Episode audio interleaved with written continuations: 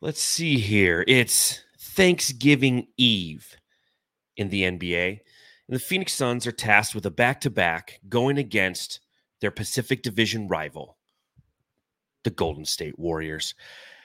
Interesting little game that we had here. Scott Foster was out there on the court, and CP3 was back in town, as was Dario Saric. So, a reunion of sorts. And for the first time in four years, seeing Scott Foster didn't evoke fear into the hearts of Suns fans. No. You're kind of like, well, what's going to happen tonight? And things happened. Oh, things happened. Suns win five in a row, baby. We've won five consecutive games uh, with a game against Memphis upcoming. Could go to six if we win that one, but a big win for the Phoenix Suns. Matthew will be joining us live from the arena in a little bit to talk about the reaction from inside the footy. And I'm honored. I am blessed to be joined by a man who, if it has to do with the Phoenix Suns, you know he's going to make a video about it. Welcome to Suns Geek. Welcome back to the show, Brandon. How you doing? Fantastic, man. Thank you so much for inviting me on. Thank you so much for also allowing me to, you know, show uh, do this show on my channel as well. Yes. Really helps out my content and I just I'm glad that we have this partnership. Love going live with both you and Matthew you know, it's Thanksgiving now. I'm super excited. We got to talk about this crazy, crazy game, man.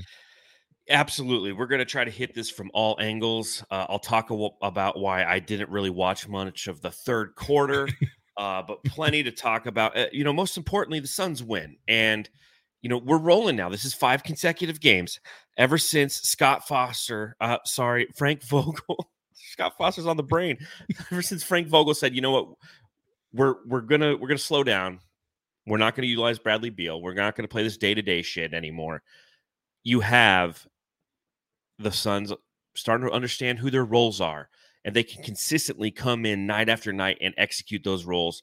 And even though it was a shaky fourth quarter, uh, how's it feel to be on a five game win streak this year, man? Feels fantastic. Look, I know it wasn't the prettiest, and we are going to dive into it. And yes, the fourth quarters do need to be addressed, but damn it, I don't care. We've won five in a row. And for the most part, this team is clicking. I'm excited. And I know it's still early in the season, but this is a good time to win five in a row.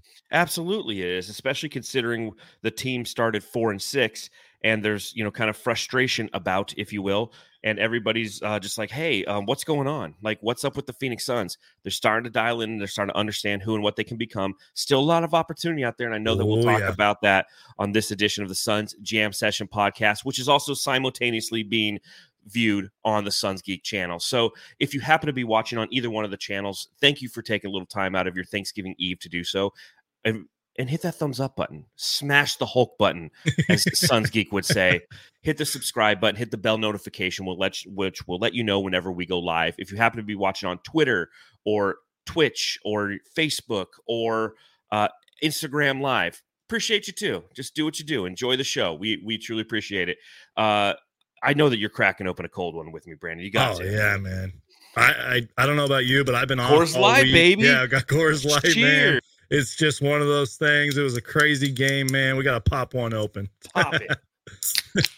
Let's talk about this Suns victory over the Dubs.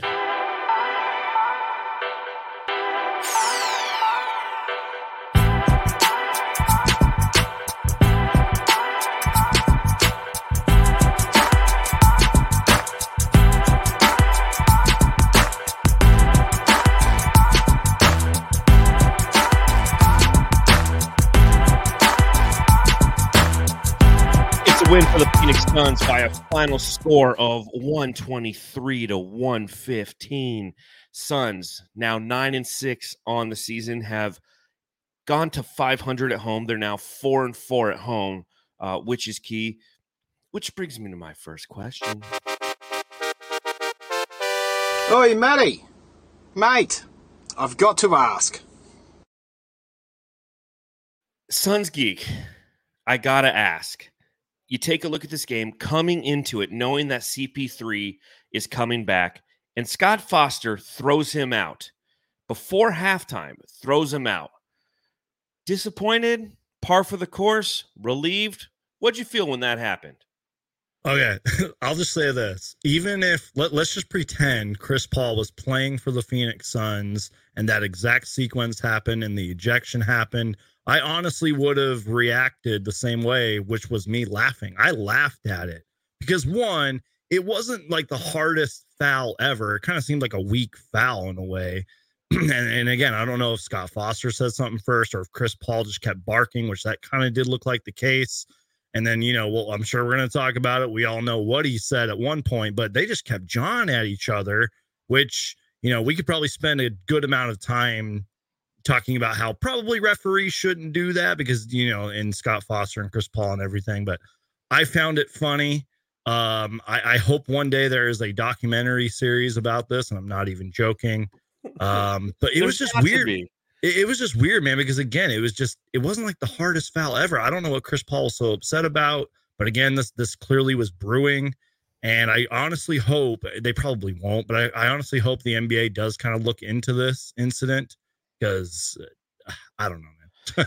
yeah, I'm with you. When I first saw it, I giggled a little bit because I'm like, are, are you fucking kidding me? Like, yeah. obviously, CP3 now plays for the enemy, and having him come back here, uh, and there was one play a little bit earlier before that where he baited Chris, uh, Kevin Durant into a call. Kevin Durant was, you know, running up the or was backing up up the court, and Chris Paul, you know, got bumped, and he was kind of Riley smiling at Kevin Durant. Kevin Durant's like, "Ah, oh, you motherfucker, you got me, Chris Paul, you little foul baiter, you, you got me." and then the whole incident happened, and in that moment, I felt like a Suns fan. Yeah, because I've seen and I've experienced what it's like to have Chris Paul on your team and know that you're being officiated by Scott Foster.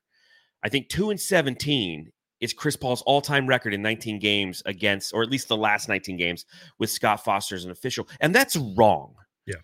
That's wrong. That you can sit there and go, "Oh, well this official's going to be on the court. There's going to be some sort of friction. There's going to be a lot of whistles that aren't going to go in the favor of my team." And you enter it defeated. And we know what that's like as Suns fans because we caught Scott Foster in playoff games. Yep. Highly leveraged games with Scott Foster. And because of an official, there's a bias that occurs. And I guarantee you, I can't, I, I don't have the statistics in front of me, Suns Geek, but I guarantee you that if you see Scott Foster on a CP3 game, the line moves in Vegas. It must move in Vegas because of that bias. So when that moment occurred, I was with you too. I, I laughed. I was like, "You gotta be fucking." I thought it was funny, man. yeah, I was like, and then you see what he did, and they started barking. He started barking, and and on the Arizona sports feed, you could see that he called him a bitch. He goes, "You're a bitch." You're. A, he said it twice. Yeah. And at that moment, I grabbed my phone, and I paused the TV and I rewound it, and then I just I recorded it, and then I just then I threw a tweet out there. And that tweet went fucking nuts. Like, here's Hoop Central retweeted it. Says, You're a bitch. Chris Paul to Scott Foster, hat tip at Darth Voita. And it had the video of that. And that video is free. I mean, if you look at if you look, it says 1.6 million views as of the time I just snipped that. Like I'm, I'm honored to be, you know, podcasting with somebody who's so famous right now, man. Like I even tweeted you immediately. I was like, John, you're a legend. I started blowing up your phone. I'm sure half of those noti- notifications were from me alone. well, well, what happened was it like all of a sudden, like I tweeted it and it instantly my phone just like, and so like I text Matthew and I text you and I sent you guys links to. You're like, oh, I'm like, oh shit, and it, the text wouldn't go through. I couldn't text anybody for 45 minutes because my phone was absorbing all the notifications Jeez. that are still going on right now. If I go on right now, it's still just like notification, notification, notification. Uh, multiple media outlets took that little snippet of video, retweeted it, and then obviously all the notifications on top of that. It was it was very interesting that my viral moment, my first viral moment as somebody who covers the Phoenix Suns for Bright Side of the Sun, uh, if you haven't, check out bright, brightsideofthesun.com. Dave King already wrote a piece uh, about it.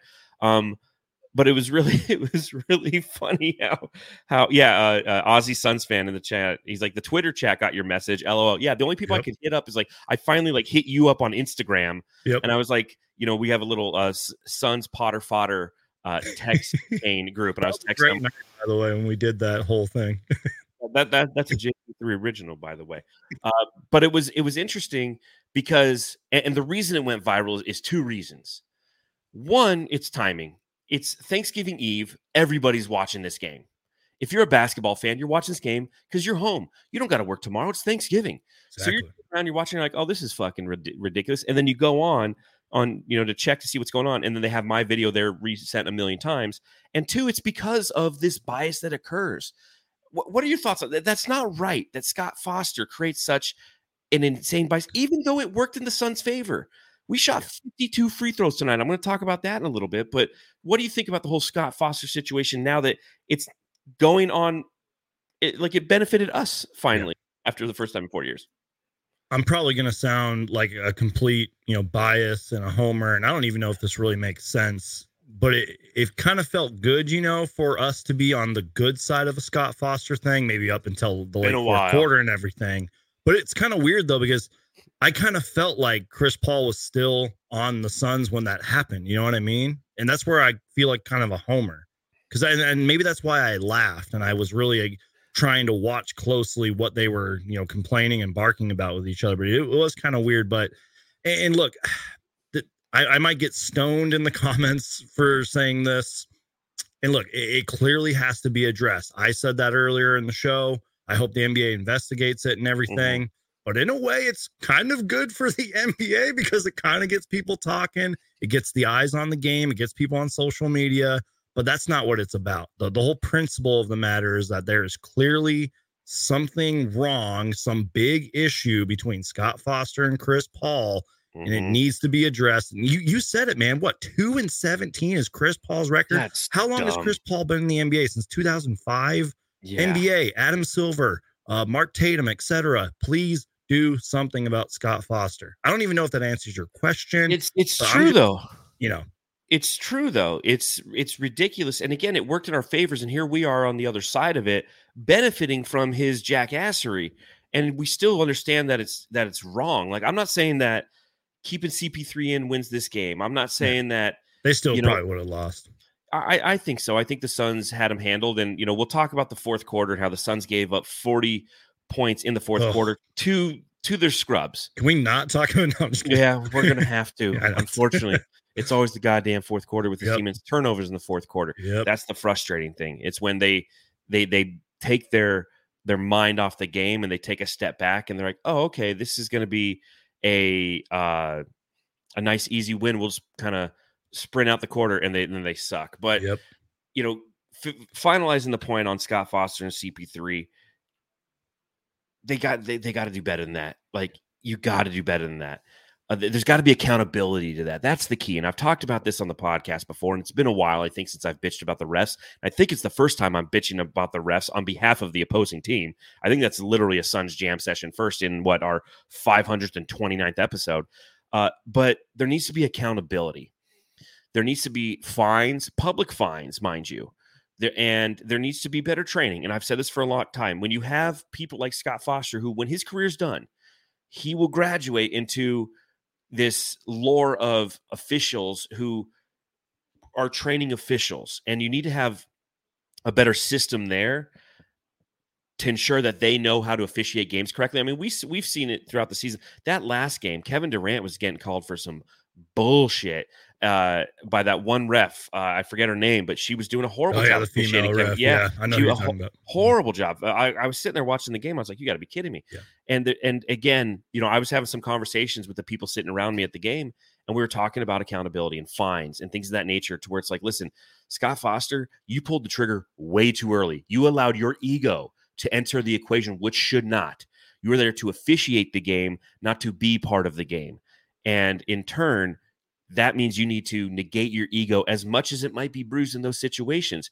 Because guess what? If you insert your ego into these games, you're going to get fined pretty heftily for those actions. And it's going to be a public fine. So people know, just like an NBA player, you know, Draymond Green gets fined X amount of dollars and is suspended X amount of games. Same thing for bad officiating. And you have to have a third party uh, system that allows you to obje- objectively look at those situations and determine what those fines are. And it's too much internal, it's too much good old boy stuff, and it just wasn't uh it's just not acceptable for basketball. That's that that's it. That's it. We'll talk about the game. Anything else to add? Just real quick, Scott Foster took up what like 10 minutes of the podcast. Yes. You know what I mean? and it's probably not going to be the last time we're going to talk about him. So, congratulations, Scott Foster. You got the attention you you wanted. That son of a bitch. He's still doing it. still doing it. Which player do you want to talk about first, Suns Geek? Oh man, can we talk about you know what? Let's talk about Kevin Durant. I like it. Who the heck are you? I'm Kevin Durant. You know who I am. Y'all know who I am. Did anybody see a sniper? Did anybody see anything? I'm one of the best players to ever played the game. Wayne Durant in this game uh, ends up going over the 30 point mark because he had to be brought back in the game. 32 points scored on 7 of 14. Only 7 of 14. 14 shots to make 32 points. That's what we call pretty good. It's because he was 15 of 15 from the free throw line, yeah. mind you. Had eight rebounds, two assists, two blocks. And the turnover bug came back to bite him, especially in that fourth quarter. Six total turnovers. But what did you see from Kevin Durant tonight? And what have you seen from Kevin Durant thus far? What kind of things are you talking about on your channel relative to Kevin Durant? Yeah, well, a couple days ago, after that crazy double overtime thriller against the Jazz, I made sort of just like a recap video. Um, I don't know why I didn't go live that night. I, I shame on me for not doing that, but pretty much just made a video saying he has been incredible. And yeah, the turnovers are bad. I was arguing with somebody in my comment section about that, so I'll take the L about that. But I don't even care about the turnovers, man. This dude is what second in the NBA in scoring right now in points per game or whatever yeah. it is. And in my personal opinion, I don't care what the Suns record is, man. He belongs in the MVP conversation. He's 100%. getting he's getting any shot he wants. Doesn't matter who's guarding him. Doesn't matter how good of a contest you have. And there were a few good contests tonight by the Warriors players. It doesn't matter. That ball is going in the rim. And you know what? It feels good to be on the side of the whistle sometimes because you mentioned 15 for 15 from the free throw line. It's good that he yeah. actually gets to the line. I mean, he's Kevin Durant. You know, he's going to get he could he could play for the Charlotte Hornets and he would get to the free throw line, but you get the point. Uh, he's playing incredible right now, and you know I keep seeing these things here and there, like oh man, you know Devin Booker and Kevin Durant should be co MVPs or be be in that conversation, and you know this is just proving it why because I'm sure we're going to talk about Booker later, but they both mm-hmm. been fantastic besides the turnovers and the fourth quarters. Yeah, and I know that we've brought up turnovers on our podcast as well, and you do have those KD stands who come in and there's like, dude, you're not all you're doing is talking about the turnovers. No, we're talking about his complete game. Like yep. we love Kevin Durant. He's an automatic bucket. It's amazing to have that on your team. It's unbelievable. You know, the, the Warriors put together a 7-0 run, right? The, the Suns are up 40 to 35. Yep. 7-0 run, 42 to 40, just like that. And Kevin Durant comes down, hits one of those tough 17 footers and next thing you know, the Suns go on a 14 0 run. That is a Kevin Durant as a catalyst. Breach. Okay. But at the same time, like he does have aspects of his game where because of his height, he's seven feet tall. When you bounce the ball like that and you're being guarded by young by uh shorter guys, guess what?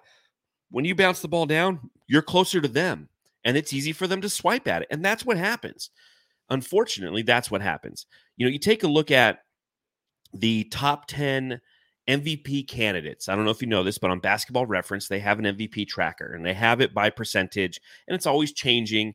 Uh, right now, Nikola Jokic is has a probability of fifty two point seven percent, and the other nine players on the list uh, make up the other forty eight percent. Okay, Kevin Durant's not on that list, he and as you be. he should be, and and as you mentioned, Geek, that is a crime yep. because of how efficient he's been. It was a crime that he didn't win the Western Conference Player of the Week last week. Yeah, uh, it, it really was, in my opinion, because of the way that he has just been scoring, holding his team together, playing every game, and doing so in such an efficient manner. That's what's impressive to me. Is his splits are just absolutely ridiculous. Uh, you know, again, yeah, the, the turnover bug, you know, that's definitely something of note. It's a He's team issue too. It's not just KD. It is. Well, it's because th- there's 100%. That's a great statement. Because there's multiple factors in the fact that he has to carry the team at times and the doubles are coming at him and he's not having the opportunity to, you know, people aren't rotating, you know. Sometimes they're they're blitzing KD and the team just stands there's like, hey, I'm over here. It's like, no, run towards him, man. Go get the ball from him. But he is averaging prior to this game 3.9 turnovers per game. That's sixth most in the NBA. Hmm. That's where he's at right now. But I'll, you know what? I'll take that if he's scoring you know, 30, he, he, he was at 31.4 points per game prior to this game. He scored 32 tonight, so that's going to go up. And Joel Embiid is at 31.9. Yeah. So it's like he's scoring the most in the league. So I will definitely take the turnovers along the way. Are they frustrating in the fourth quarter? Absolutely. But what we're seeing from Kevin Durant, I have a piece coming out on Bright Side of the Sun tomorrow because it's Thanksgiving. I wrote it tonight, and it's nice. just it just says be thankful for Kevin Durant. Yep. And it's literally like Preach. an article for like 600 words. I just fanboy over the fact that we have Kevin Durant's like, be thankful for this, Suns fans, because we know what it's like five years ago. It, you know, unless you're a bandwagoner and new to the front franchise, welcome. We appreciate it. Hit the like button. But if you've been with us more, for more than five years, you were praying for somebody like Kevin Durant who was a run stopper. Because back in the day, those 7 0 runs were 15 0 runs real quick because you didn't have anybody who could stop them. Exactly. And John, I know that you know a lot about Phoenix Suns history, just like I do. I mean, with your beautiful artwork in the background and everything. But let's be real, man. And don't get me wrong, the Suns have had some incredible players and incredible scorers mm-hmm. on on their team in the in the franchise history. But no one, nobody like Kevin Durant, man. Hell nobody. No. And that's why I 100% agree with you. Like, I will back up. I will be a fanboy, a homer, whatever you want to call me. I will back up KD. I'll back up Booker. Heck, I'll even back up Bradley Beal for as long as I possibly can because they play for the Phoenix Suns and because we've never seen anybody like Kevin Durant like ever. You know what I mean? Like I'm I'm thankful for Kevin Durant is what I'm saying. Yeah, his career average is more than our highest single season scoring average in franchise history. 27.2 Tom Chambers 1990. That's the golden mark, right? Devin Booker went over it last year, but he didn't play in 55 games, so it technically doesn't qualify. Kevin Durant averages 27.3 points in his entire fucking career. Like he is a bucket getter. He's one. he's about to move. I think most likely, I think he's, you know, it was like 75 points. So he's he's like 38 points away from moving into 10th all time on the all-time scoring list. The dude's a fucking bucket getter. Enjoy, enjoy what he brought tonight for the Phoenix Suns. And eventually he'll be in the Suns categories and Suns records because clearly he did it all with OKC and the Warriors and everything. But like eventually he might, you know, at least be up there in some of the records or categories or whatever. He, he will for season, single season shit. I'll tell you that. Yeah, like, exactly. Single season. Uh-huh, a hundred percent. A hundred percent. A couple things that I saw in this game, you know, especially right at the beginning poor perimeter defense has plagued the Phoenix Suns this entire uh, season thus you far. Tweeted about that. Yeah, and it, it, was apparent in that first quarter because Klay Thompson was hitting wide open threes, but ultimately everything kind of evens itself out. The Warriors, who are a team that shoots at a high efficiency, uh, only shot 31.2% from beyond the arc. They were 10 of 32 in this game. The Suns were 11 of 28, 39.3% do you think that this is going to be a reoccurring problem, or will the team just learn how to fucking rotate on the weak side so they don't have wide open three pointers anymore? First off, I, I, did notice, you know, the whole perimeter defense thing because I kept noticing is like Klay Thompson, first off, has way too much space and they're launching too many threes, really just as a team, or they were getting too many mid range shots as well.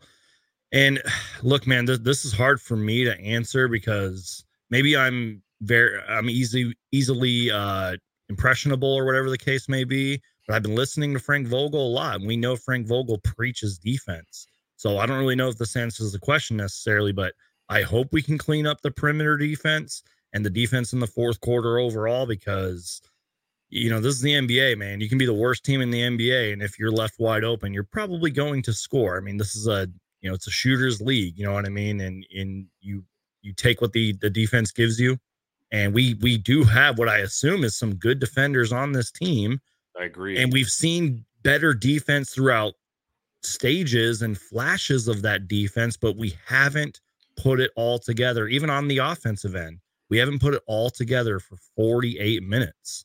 And that's sort of the alarming thing or the red flag thing, whatever word you want to use. Uh, but the defense does have to be addressed. Um, and I hope Frank Vogel keeps on preaching that in the locker room. But uh, yeah, man, I don't know. I I agree. I think that the Suns are are right now 20th in defensive rating. That's not Frank Vogel s. Yeah, exactly. Seventh in offensive rating, which is understandable, but 20th. And a lot of it is a lot, you know, allowing the opposition to get second chance points, and they're not de- defending the perimeter as well as they they probably could. And I like what uh, D Acre 13 says in the chat. He says Devin Booker, who was the early was the early primary defender on Klay, was drifting away from Klay a lot in the high corner. Early, he went three quarter. We we've been seeing that from Booker a lot this year on the defensive end. He is on the weak side, and this is something he used to do early in his career. On the weak side, he just sags off his his uh, who he's supposed to be defending because he's trying to assist in the in the paint, and it, it goes back to those point Booker years when it was point Booker, he wanted to be close to the paint. So if a rebound happened, he was right there and he could start initiating the offense. So instead of staying home on defense, actions happening on the other side of the court, he's going to leak in, maybe pick off a rebound or at least be there, you know, to get a rebound from the the rebounder and, and initiate the offense. And ultimately, what happens is good teams know that if you pick the uh, the opposition apart and you go towards the middle and you attack the cylinder, and that compression occurs in the in the paint, you can dish it out in two passes. And Booker's defend uh, the, who he's defending in this case, Klay Thompson, wide the folk open. Yep. You can't do that. And these are fundamental things that the Suns will have to continue to work on because the offense is going to be there. Yep. But if this team can be a top third of the league defense, a 10th or better defense, they can be an elite team. And that's what's holding them back is this disengagement kind of throughout the game, coupled with the the fact that they're having a hard time staying focused on the defensive end. And that's what's sort of tricky too. And I, have talked about this in some of my past live shows. Is I mean, again, I said it earlier, like this is a shooters league. It's, it's an offensive driven league. So 100%. I don't know, like I don't know if it's just maybe some teams like, like let's say the Jazz, for example, recently, or even tonight with the Warriors, just some teams have great shooting nights against us, or if it really is, as you worded it, the disengagement on the defensive end for the Suns. Mm-hmm. Like I'm kind of torn on that. But as the games go on, I'm leaning towards it's just bad Suns defense or not Frank Vogel top 10 even at least get us into the top 10 man. You said yes. we were like 20th or whatever like 20th that is unacceptable man like and look i know we don't have like I, I, obviously we're an offensive driven team but we do have good defenders on this team a lot of length a lot of versatility but i'm not seeing the defensive defensive consistency night in and night out and maybe one day that will happen but i don't know man yeah, it's just it's going to take time. Frank Vogel has to initiate his system, and with all the new players, I get it, and with injuries occurring, I get it. Uh, but at the same time, I've yet to really see that growth, if you yep. will. And I guess maybe you could say there was some growth in this game, although it was a choppy game with the whistle yeah. being as blown as much as it was, where the Warriors shot 29 free throws, where the Suns shot 52. Okay, that's 80, 81 free throws in this game that's a lot of stoppage and not having the ability to get any fluidity for that's either fair. team on offense. So, yeah. mm-hmm. looking at Devin Booker tonight.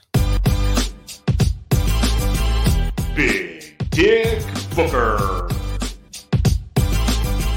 Booker tonight ends with 25 points and 10 assists, eight rebounds. He just he can't get to that regular season triple double. Fuck.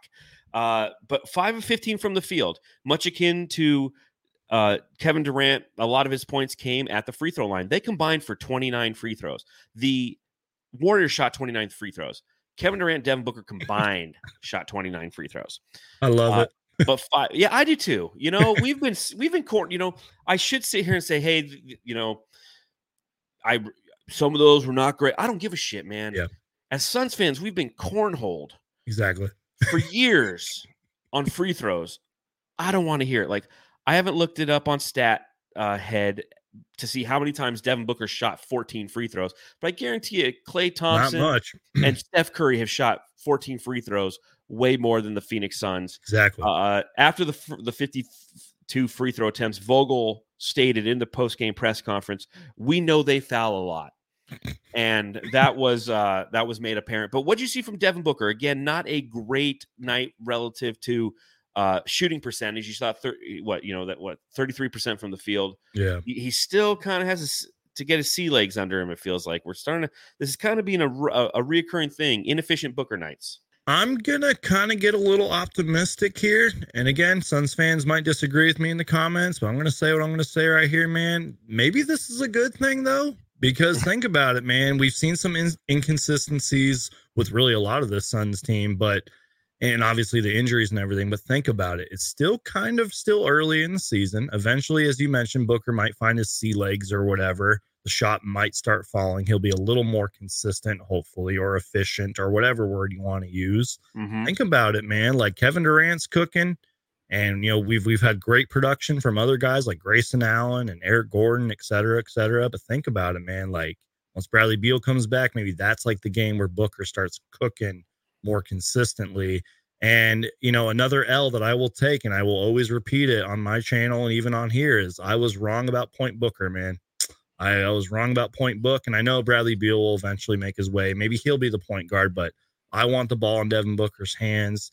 He just keeps on proving me wrong. It's and it just you you can just tell he learned a lot from Chris Paul. Agreed. And and even if it was just like a little pass here and there, just him just controlling the game, slowing things down. Like there was one play play in particular where I think Devin Booker like drew a double team. Eric Gordon was in the corner and then cut, and Booker found him. Like it's just little things like that, man. And Point Booker is here to stay. I am proud of it. And and again, I'm trying to stay positive. Hopefully that Devin Booker consistent night from the field comes sooner rather than later.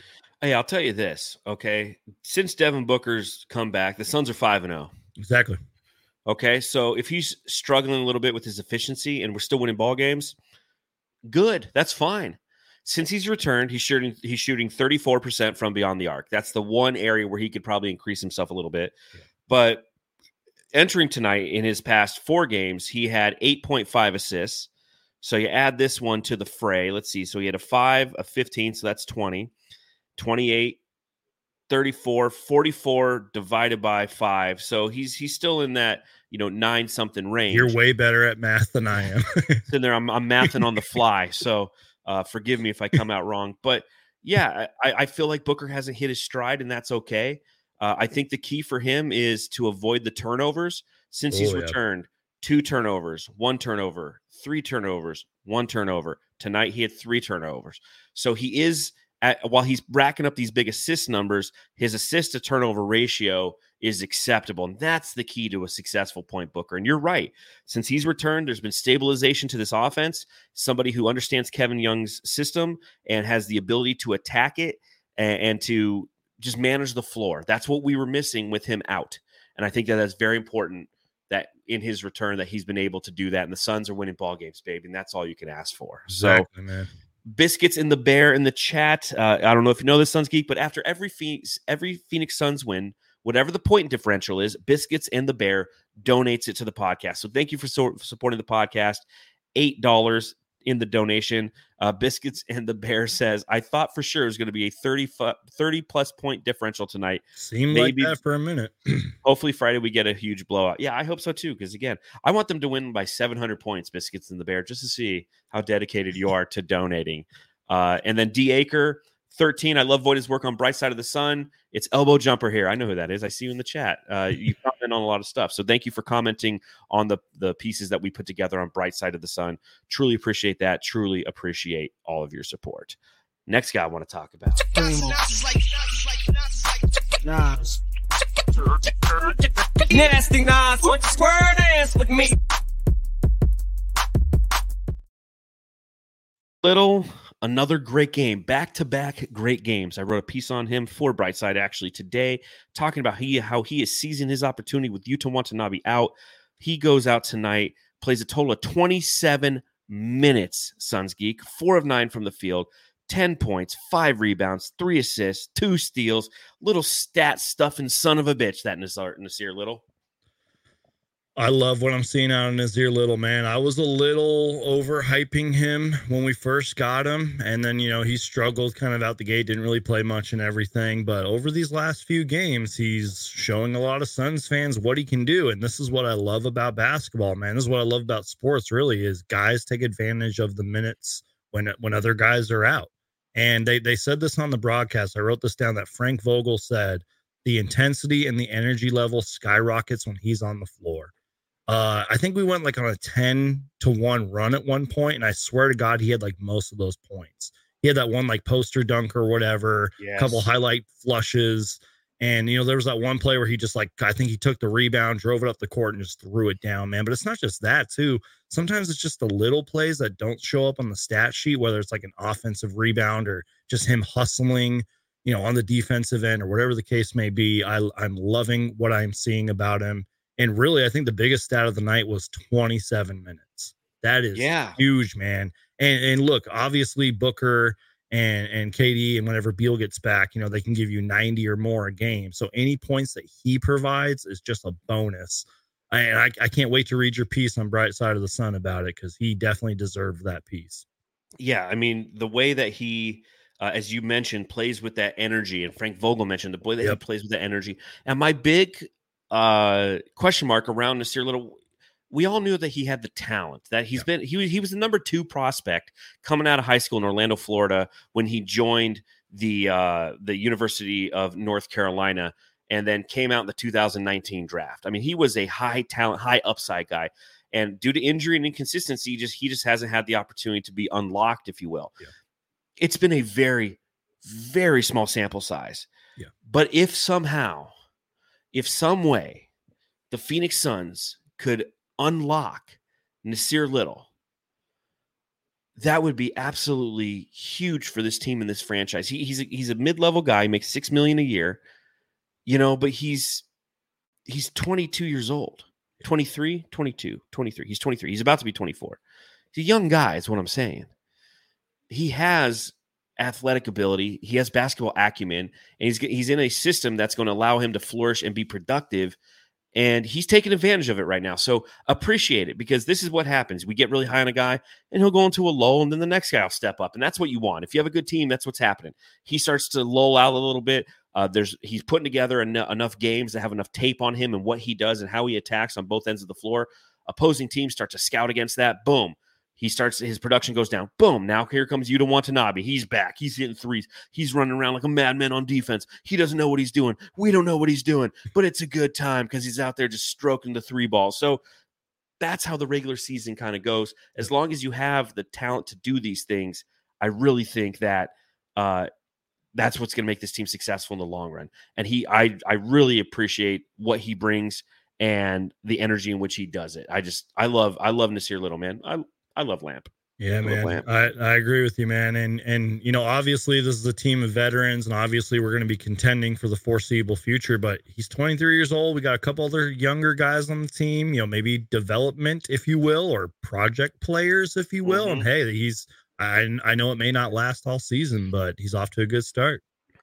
That's a good word, project player. I think that Mhm. that's a good description of who Nasir Little is. Uh, Leah Lerner in the chat, a dollar ninety nine. Thank you again for donating to the podcast and to donating to our show and and the content that both Suns Geek and I and myself create. We really are dedicated. We really do care. we really do. Uh, let's see who else did I have in here. I did want to talk real quick about um because again like i said with my phone just going absolutely fucking bonkers for the entire third quarter and i'm just like dude i can't text people what is going on uh i didn't see what happened to this Big Crank Eubanks. Crank that soul. Now I mean you. Crank that soul. Now I mean you. Crank that soul. Now I mean you. Crank that soul. Now what? just talking about how some guys will, you know, they'll play really well, and you're like, wow, that guy's playing amazing. Put him in the starting lineup, then they kind of dip a little bit.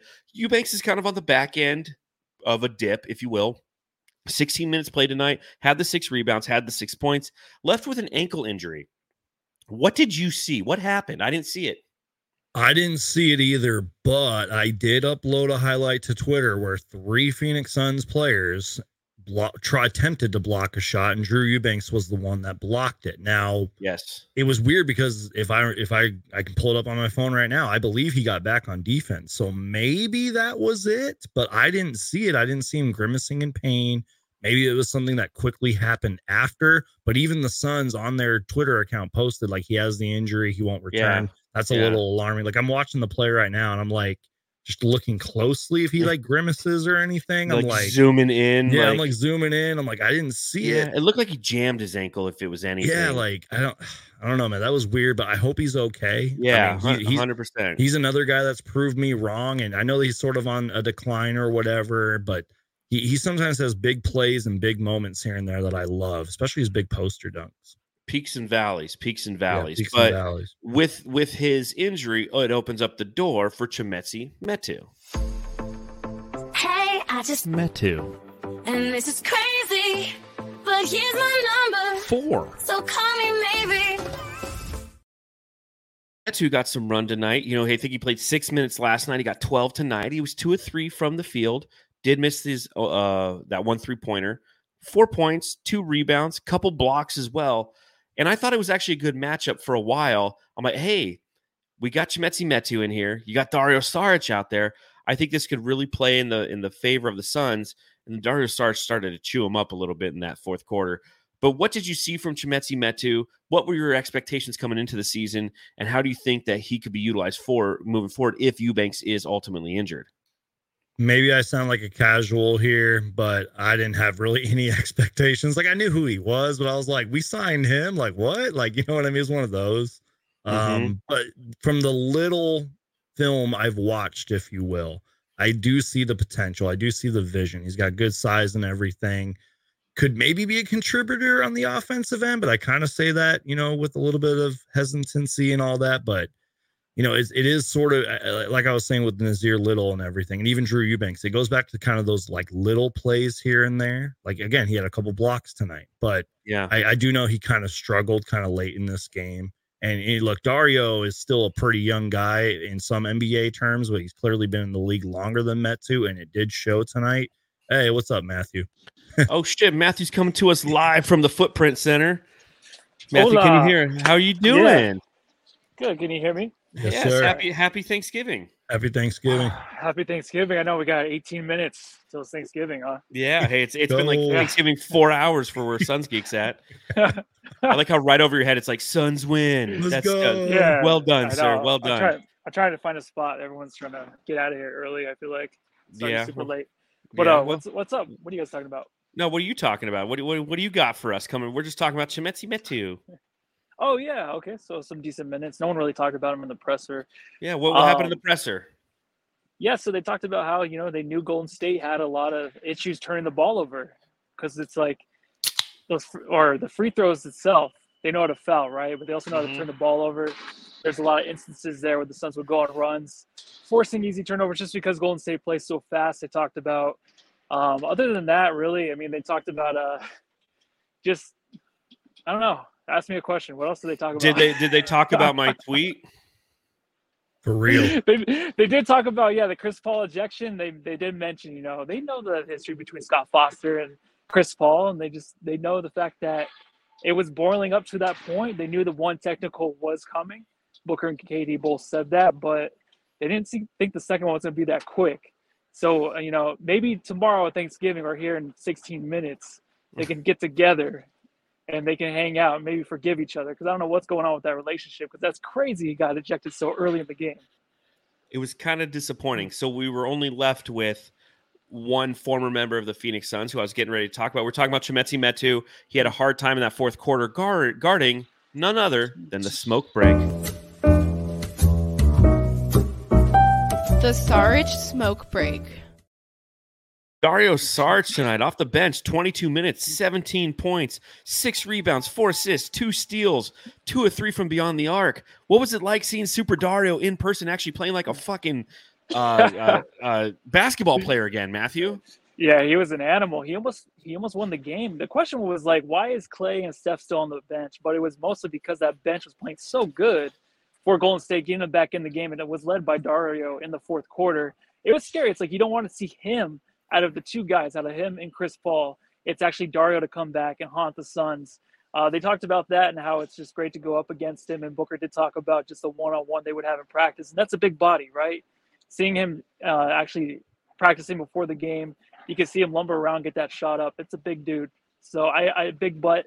I did have a picture I've been bending over, but I did not post it. All right, Oh, 'Cause we're professional now. You should have posted. Yeah, yeah. No, that's That- not gonna happen. That's what so- that's what the that's what the Suns jam session Twitter thing for is for the Im, unprofessional, immature tweets. Yeah. Whenever I have a point to make, and I'm like, okay, this is a good point. I got to I post it from like my Twitter feed, but if I'm like, this is dumb and stupid and childish, I'm like, let me just swipe over to the Suns jam session one and tweet it from there. well, since I got you both on the pod, I, I got a trivia time for you. You know what time it is. Trivia time. with uh everybody in the chat you can answer this as well no googling although this might be hard to google so the suns shot 52 free throws tonight okay the last time that they did that was january 19th of 1992 or something some Yep. stupid stupid number That's what you put. Yeah. Yeah. So here's my question for both of you and the chat. What is the record for most free throws shot in a by the Phoenix Suns in their history? Give me a number. All right. I'm gonna Suns Geek say- says 70. I'm gonna say 61. 61 chat. I'll let you get, you know, think about that question again. And if you're driving around, listen to the podcast, or you're trying to avoid your family, you just finished having some Thanksgiving gravy, uh, and you're sipping the Thanksgiving gravy just right out of the the little gravy cup thing, whatever that's called, and you're in a back closet by yourself, just say it out loud what you think that your guess is. So we have Sir Hamo, who's joining us from the Aussie Suns fan podcast. He says 82. David Ray says 50. Suns Fever says 63. Uh, Leah says she's never seen you without a hat. CL Oracle says 69. oh my God. Todd Peterson, 63. Uh, and Leah says you're much hotter without it, Matthew, just so you know. 54 from Prescott. Matt. Have mercy. 52 from Carlos Mamone. Michael Kolb, 62. 58 from Jason L. If somebody's just walking in to that uh, into that closet where you're sleep, uh, uh, sipping gravy and they're listening to the podcast and they're hearing the numbers. They're like, what's going on? Uh, Harlem Vega, 73. Lazy Sasquatch, 55. Brian Herrera, 1992 is the answer. Uh, the answer is 80. On- Damn. I was on- 10 off. on April 9th, 1990, in in a single overtime game, they shot 80 free throws. They made 61 of them. So 61 of their 119 Nice. points. I got and that. and the person with the most free throw attempts in that game was Kevin Johnson with 24. Tom Chambers had 22. Kurt Rambis had 12. Eddie Johnson had 11. So there you go, ladies and gentlemen. Trivia. You time. know what time it is. Trivia time. All right, Matthew. Uh, Anything else you want to tell us before you before you jet out of there? Any any other observations from inside the arena that you want to share with the Jamsters and the Geek Squad before you take off? No, nothing. Just a painful win. I mean, I'm sure you went over it, but just the ending was atrocious. Well, we go haven't back yet. through- They have to Yeah, we go back talked through about it film. Yeah, go back through film and see what the hell happened. Right? That's what Booker said. But you know, it's a win, and tomorrow's Thanksgiving. So happy Thanksgiving, Suns Geek, and everybody tomorrow. If you guys do Thanks, man. celebrate it, I don't know if it's uh, a religious religious holiday or not, but it is. Happy Thanksgiving to you, man. All right, I'll All right, see you guys. Go Peace not sit in traffic. Ah! All right. Yeah, the fourth quarter, I think it's a it's a good time to talk about that fourth quarter. Obviously, the Phoenix Suns give up 40 points to the Golden State Warriors in the fourth quarter. Uh, and as I mentioned a little bit earlier, all the scrubs. I mean, 12 minutes was played by Dario Saric. You had eight minutes by Brandin Podziemski. You had Trayce Jackson Davis for six minutes. Cory Joseph played almost the entire quarter. Uh, what'd you see there? Like, th- was it just purely the Suns leaving or taking their foot off of the gas pedal Yeah. uh, and disengaging, or is there something that we should be worried about?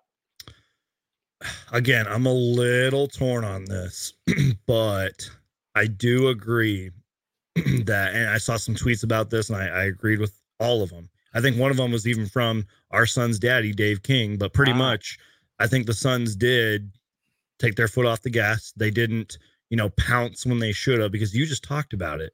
The Golden State Warriors had their bench in guys we've never heard of, you know what I mean, or guys that most of us have never heard of and don't know that much about. And I, I give credit to Steve Kerr, man, because he sort of did a great job of keeping Klay and Steph on the bench long enough for his bench to build momentum and get back into the game. That was great, great job on his part.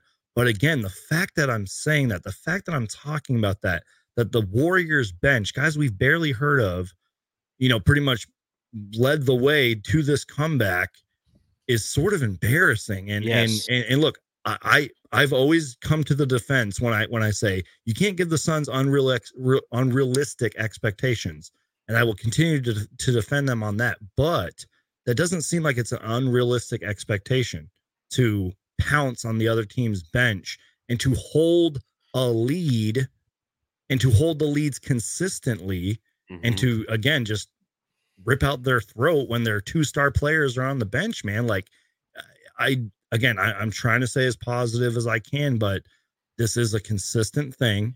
More red flags are going up. I don't know how to explain it man. I really don't. And, and we, you and i could sit here and watch the film over and over and i feel like next game or the game after that like is this going to be a continuing trend all season? And what is the solution man? Like i don't i don't know man. I will say this: it, there's two different things in motion here that are both true at the same time.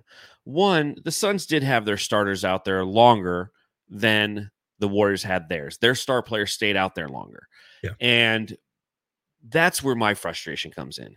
Is I get that you're up by 23 at one point, but put this team a fucking way. preach Put them away. And there was an opportunity. I mean, the the team was up by nine Yeah. when Frank Vogel decided to pull Booker, to pull Durant, and pretty much just leave Grayson Allen out there. I think he was the only one left from the starting unit. And they instantly gave up two points, come down, turn the ball, a, a fast break, turn the ball over, fast break, and he had to call timeout and bring him right back in. it's embarrassing dude So my frustration is like, listen, second team unit, have some fucking pride. yeah Like, don't go out there and just start trying to Harlem Globetrot shit around. Go out there and have some pride. Play some, play some basketball. Play with some some uh, offensive or defensive sets. Do something that's productive and that is uh, is transferable moving forward. Because that's how you garner minutes, and that's what the frustration is to me. We won the game, but I wanted to see more from our depth because I think that we are a deep team. I really do. And that was kind of frustrating. So again, as you mentioned, we'll see if this is something moving forward, if, if this is a trend, or if Mhm. this is something that uh, hopefully starts to go away.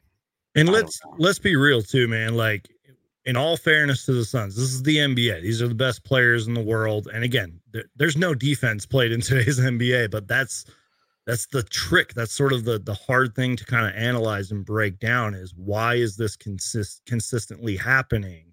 You know what I mean? And and, and even Well, if- Rodriguez says, remember, guys, this was a back to back. That is yeah exactly you know that's where you know me i'm a both sides of the coin kind of person sometimes to a fault Mhm. but again we're we're in what game i don't know i'm bad at math 15 or whatever but it's a continuing trend it's not a good trend to be on It's not, and we got it. We got to get better than that. So, Yep. I will say that I was hanging out on the subreddit for the Golden State Warriors, which is a horrible, horrible place. it's probably very dark over there oh, it's just it's not fun. It's not fun. But I was there for you, Jamsters, and this is the subreddit stakeout. The Sun's Jam Session subreddit stakeout.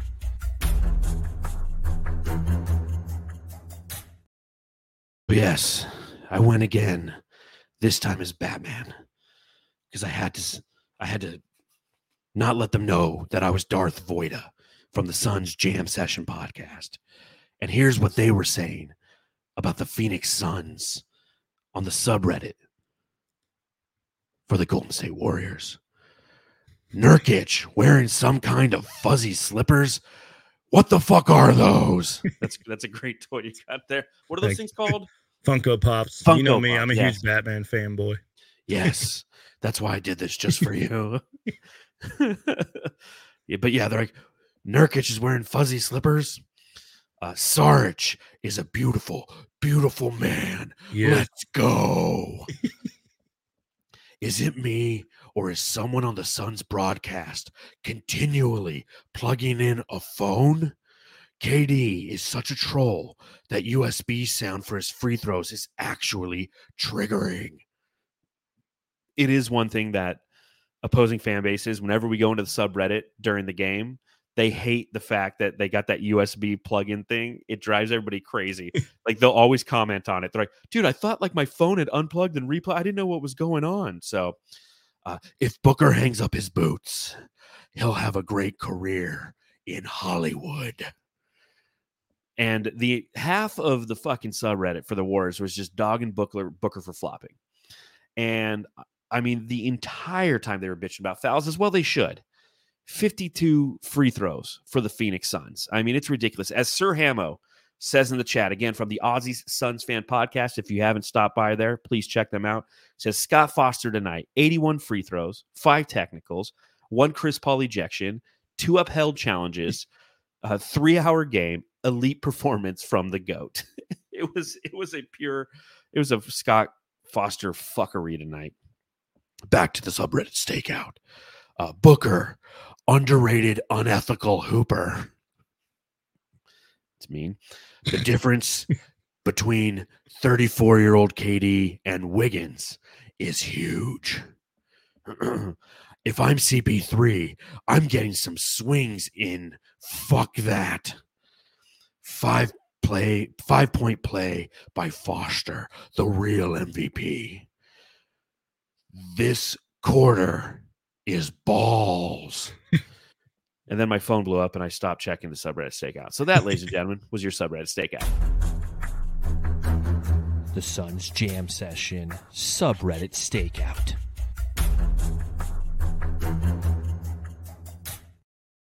We're back. uh, Eric Gordon had a really good game. What were your thoughts on him tonight? First off, props to your vocal cords right there. Because if I would have had to They do hurt. that, I would have ended the show because my voice would have been gone. So cheers to you, man. Sweet, sweet beer to I'll drink some water on your behalf because of that. But uh yeah, Eric Gordon, man. Um, this is why we got him. I, I think it really is as simple as Big that. time. Just a guy that can just be in what I mean, he's been starting obviously as of late, but a guy that can can come off the bench, can hit some big time shots when needed. You know, a veteran in this league for many, many years, been in many different teams and situations and everything. I've loved everything that I've seen with Eric Gordon. He's also playing a boatload of minutes, man. And we've seen some games where sometimes his first halves are a lot better than his second halves, but I will take it, man. That's the exciting thing about what Eric Gordon brings to this team. And props to him. And, again, speaking of him playing a lot of minutes, shout out to Grayson Allen, too. Like they're playing a boatload of minutes, being as productive as they can be out there. And I love it, man. I, I'm all for the the Eric Gordon and Grayson Allen. low key uh, MVPs for this team. I mean, like you need their stability and they're providing it. Yep. And tonight was a uh, they flipped the script, if you will, because Eric Gordon was very unproductive in the first half. He's only 0 of 3. He wasn't Exactly. aggressive like he normally is. And he's 4 of 9 in the second half, 3 of 9 from beyond the arc, 13 points, 4 assists, 3 steals, a rebound. Eric Gordon played absolutely fantastic in this game. Uh, and I, I, I- you nailed it when you said it, Suns Geek, that, you know, he is so vital to this team and such a great, great pickup this offseason by the Phoenix Suns. So uh, let's give out some hardware.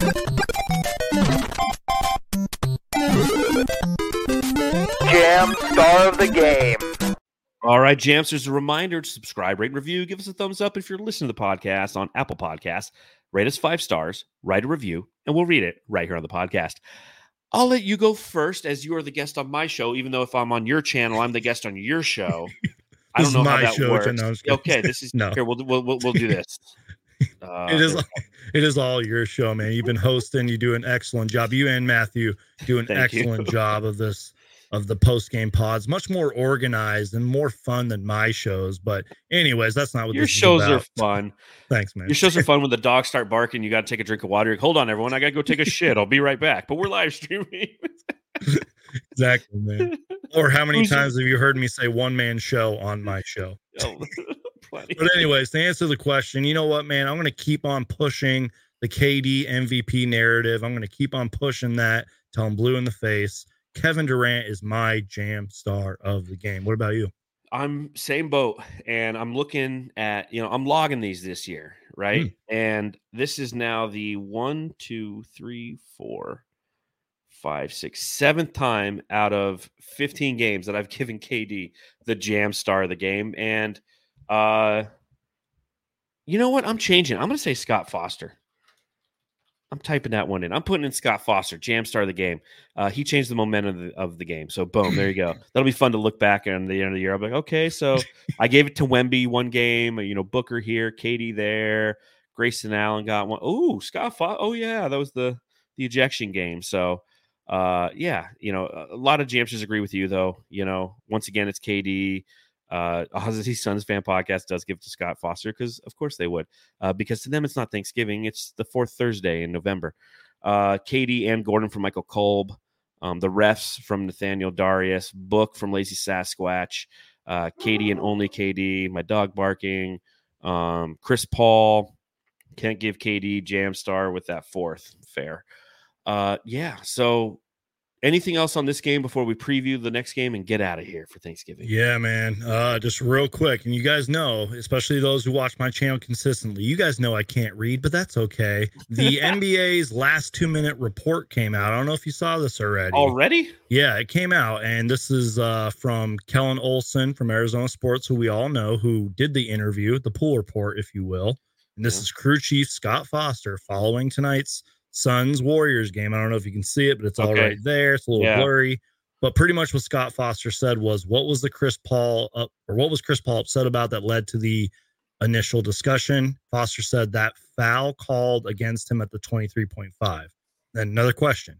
Why was Chris Paul assessed the first technical? For unsportsmanlike conduct. And then question. How did Chris Paul escalate the situation to be given a second technical foul leading to his ejection from the game? Scott Foster. He continued to complain and received a sportsmanlike, un, or excuse me, unsportsmanlike technical foul. And then what was the reason for Kevin Durant's technical foul late in the fourth quarter? By NBA guidelines, respect for the game, players cannot throw the ball against the stanchion, which, God. which there's You some see it happen all the time. Yeah, I'm like, and again, it's all right there. Just go look the NBA's two minute report. It's all right there. I didn't know Kellan ran that interview. That's pretty cool. But um, yikes, NBA. Seriously, if you're watching, please do something. Do Do something. something. Do something. I mean, Jeez. Well, just- n- w- next up, the Suns are going to Memphis, which is kind of your neck of the woods, on Friday, a Black Friday game, 3 p.m. our time, which would be what, 4 p.m. your time? three, yeah, four, yeah, three or four ish. There's like an hour difference. It used to be a two hour time difference. Yeah, now it's one because we're so.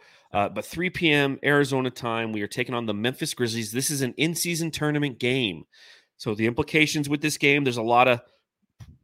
If, if so, here, here's how it works from an in-season standpoint. If we win this game, we would end the in the group play of in-season tournament play three and one. Our only loss being the Lakers, a game we choked away in the fourth quarter. Depending on our point differential and the performance of some other teams, if they end three and one as well, and we have a higher point differential, then we get in. So if we can just smoke this team and win by 20 points, we have a current point differential of plus 13. So if we have a plus a point differential of plus 33, we could get into the in-season tournament. So just go out and beat the shit out of the Grizzlies, right? Now, are you going to this game, Suns Geek? Yes, I am. Uh, for those of you who don't know, I know it's a big shocker. I do not live in Phoenix, which absolutely sucks. But yes, I do live in Memphis right now, and I'm actually going to the game because I blew it last year. I could have went to both games last year here in Memphis. I didn't do it. I don't know why I didn't do it. So my sister and I put our money together. We're like, screw it, we're going. We actually got really good seats, which I'm hyped for. Hell yeah. Game since like 2019, dude. I'm hyped. I'm gonna have a blast. I'm gonna need you to send me the invite link so I can like hop on Yes. for a couple of minutes, show you guys the arena and all that. I'll probably do like a solo live show or whatever on mine, just real quick, probably from the arena as I'm walking out and all that. Can't wait, man. Friday is gonna be an incredible day. Hell yeah, that's going to be awesome. So uh, tune into the Suns Jam Session podcast after the game. Suns Geek might pop in just like Matthew did to give us kind of a look at uh, was it FedEx Arena? Is that what it's yeah, called there? and and I think they're gonna they should have their in season tournament court. And I'll tell you Oh, what they the will. were like. I'll tell you what the fans were like and everything. yes. you know, it's gonna be pretty cool. Perfect. That sounds fun and fantastic. Yep. So looking forward to that. Looking forward to Friday. Uh, let everyone know where they can follow you for those who are watching on my channel, and then I will do the same for people on your channel. Yeah, just uh, search Suns Geek and you will find me. Obviously on YouTube, always doing live shows and videos, YouTube Shorts. Uh, find me on Twitter or X or whatever, TikTok, MySpace. You know the drill. All those social media links. Just search Suns Geek and you'll find me. And, and seriously, John, thank you again, and Matthew thank you guys for always inviting me on and letting me, you know, upload this to my channel as well. You guys are awesome. I hope you and your family and your loved ones all have a great Thanksgiving. And I know you're a big football guy, so enjoy the football tomorrow. And I'll definitely be having a few of these tomorrow and Friday. You know what I mean? Yes, sir. And for those uh, on Suns Geeks channel, if you don't know who I am, my name is John Voita. I uh, part of the Suns Jam Session podcast, which you can follow at Suns Jam on all major social media platforms. You can follow me at Darth Voita. Uh, just look for the most viral tweet of the night, and that's where you'll end up finding me. Uh, and you can read my writing at brightsideofthesun.com, where I am the managing editor and a credentialed member of the Phoenix Suns media now, which has been really, really fun. So, same to you, Suns Geek. I can't thank you enough for kind of being like our third amigo uh, helping us out whenever we do one of these post game podcasts. You're always willing to help us out. So we truly, truly are thankful for that as we head into Thanksgiving. And to everybody watching, make sure that you enjoy your Thanksgiving. Unless you're international, enjoy your fourth Thursday of November. But no matter what you do, folks, go home and love your family.